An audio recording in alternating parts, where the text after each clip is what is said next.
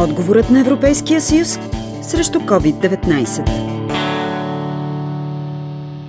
Економическите последствия от COVID-епидемията засегнаха всички слоеве на българското общество, което преминава през различни фази. Ограничаване на разпространението и силни рестрикции върху социалните и економическите дейности, борба с вируса и постепенно отпускане на рестрикциите. Бяха предприяти допълнителни мерки по отношение подпомагане малките и средните предприятия, които са основна и водеща сила за развитието на конкурентно и ефективно производство и гарантиране на стабилен економически растеж, както и устойчив устойчива заетост. Това стана чрез програмите с европейско финансиране, за да получат оперативен капитал за преодоляване последствията от кризата. Наскоро стартира приемът на проектни предложения по процедурата подкрепа на средни предприятия за преодоляване на економическите последствия от пандемията COVID-19 на оперативна програма Иновации и конкурентоспособност. Елена Михова е експерт комуникация, информация и логистика в областния информационен център Благоевград. Средните предприятия ще ще могат да кандидатстват за финансиране с проекти на стойност от 30 000 до 150 000 лева. Естествено, има и условия, на които тези предприятия трябва да отговарят.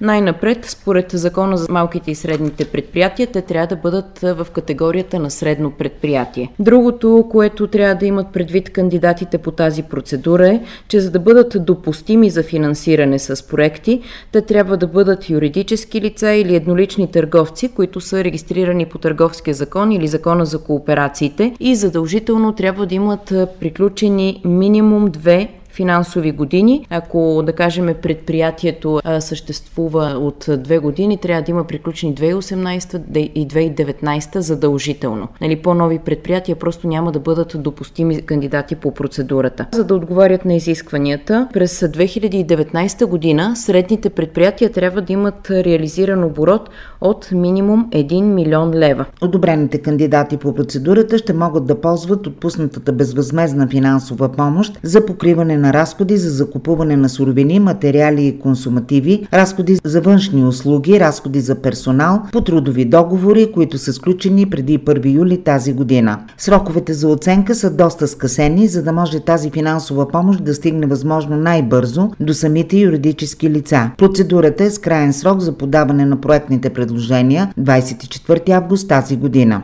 Подобна процедура, но за микро и малки предприятия, приключи в средата на юни и там са видни първите резултати резултати. Към нея имаше изключителен интерес. На територията на Пиринско от проектите, които са преминали през оценка, вече са одобрени над 100, които са на обща стойност над 800 000 лева. Елена Михова. По нея бяха подадени над 27 600 проекта. Изключително голям интерес от представителите на микро и малки предприятия, като в рамките на този един месец, който измина след приключването на приема на проектите, вече над 7000 проекта са преминали през оценка. Над 4500 договора вече реално са сключени с бенефициенти по нея като 22 милиона лева са и реално изплатени към тези предприятия.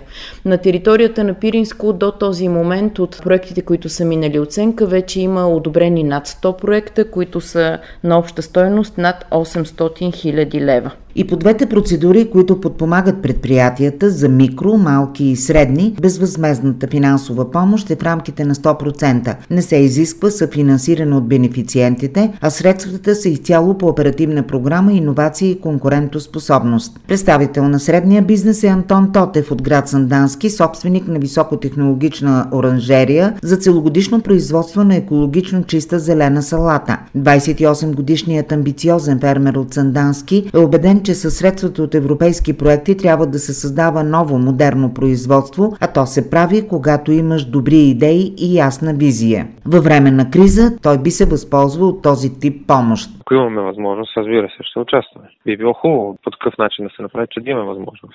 Насърчаването на българската стока, нали? това трябва да бъде основното, да бъде подпомагано. Като цяло предизвикателствата са различни и економически, и социални, и свързани с работното место. Първо от гледна точка сигурност на работниците. Ние особено в оранжерията, която имаме, така или иначе поддържаме едни същи хигиенни практики, които нали, по нищо не се отличават от тези, които Министерството на здравеопазването препоръчаха в поредицата от мерки. Правилно ли задействаха економическите механизми след социалната рестрикция и какво е предизвикателството пред малки и среден бизнес в страната ни? По темата работи Лалка Радкова.